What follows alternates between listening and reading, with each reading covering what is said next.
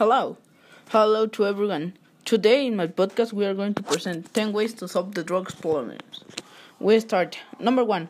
Employ TV and social media to educate families about drug abuse and prevention. Uh, this has been repeatedly shown to reduce the non-medical use of narcotic pain pills.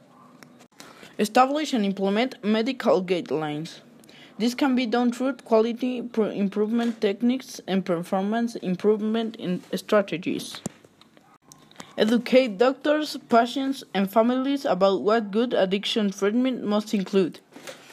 Uh, medical providers, not just addiction specialists, need to appreciate the underlying neuroscience of addiction and fashion. They treat me accordingly.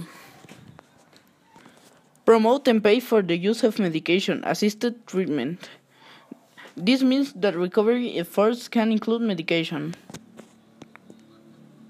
We are now to talk about the drug problems in families.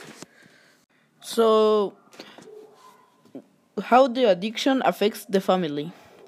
Uh, the family can be affected by the drugs or by someone because the effects of the drug and alcohol addiction can be both short term and long term. That means that it can be so dangerous to a family because it's an addiction and it can be good. Conclusion The drugs are not good. Don't try it uh, and don't be addicted.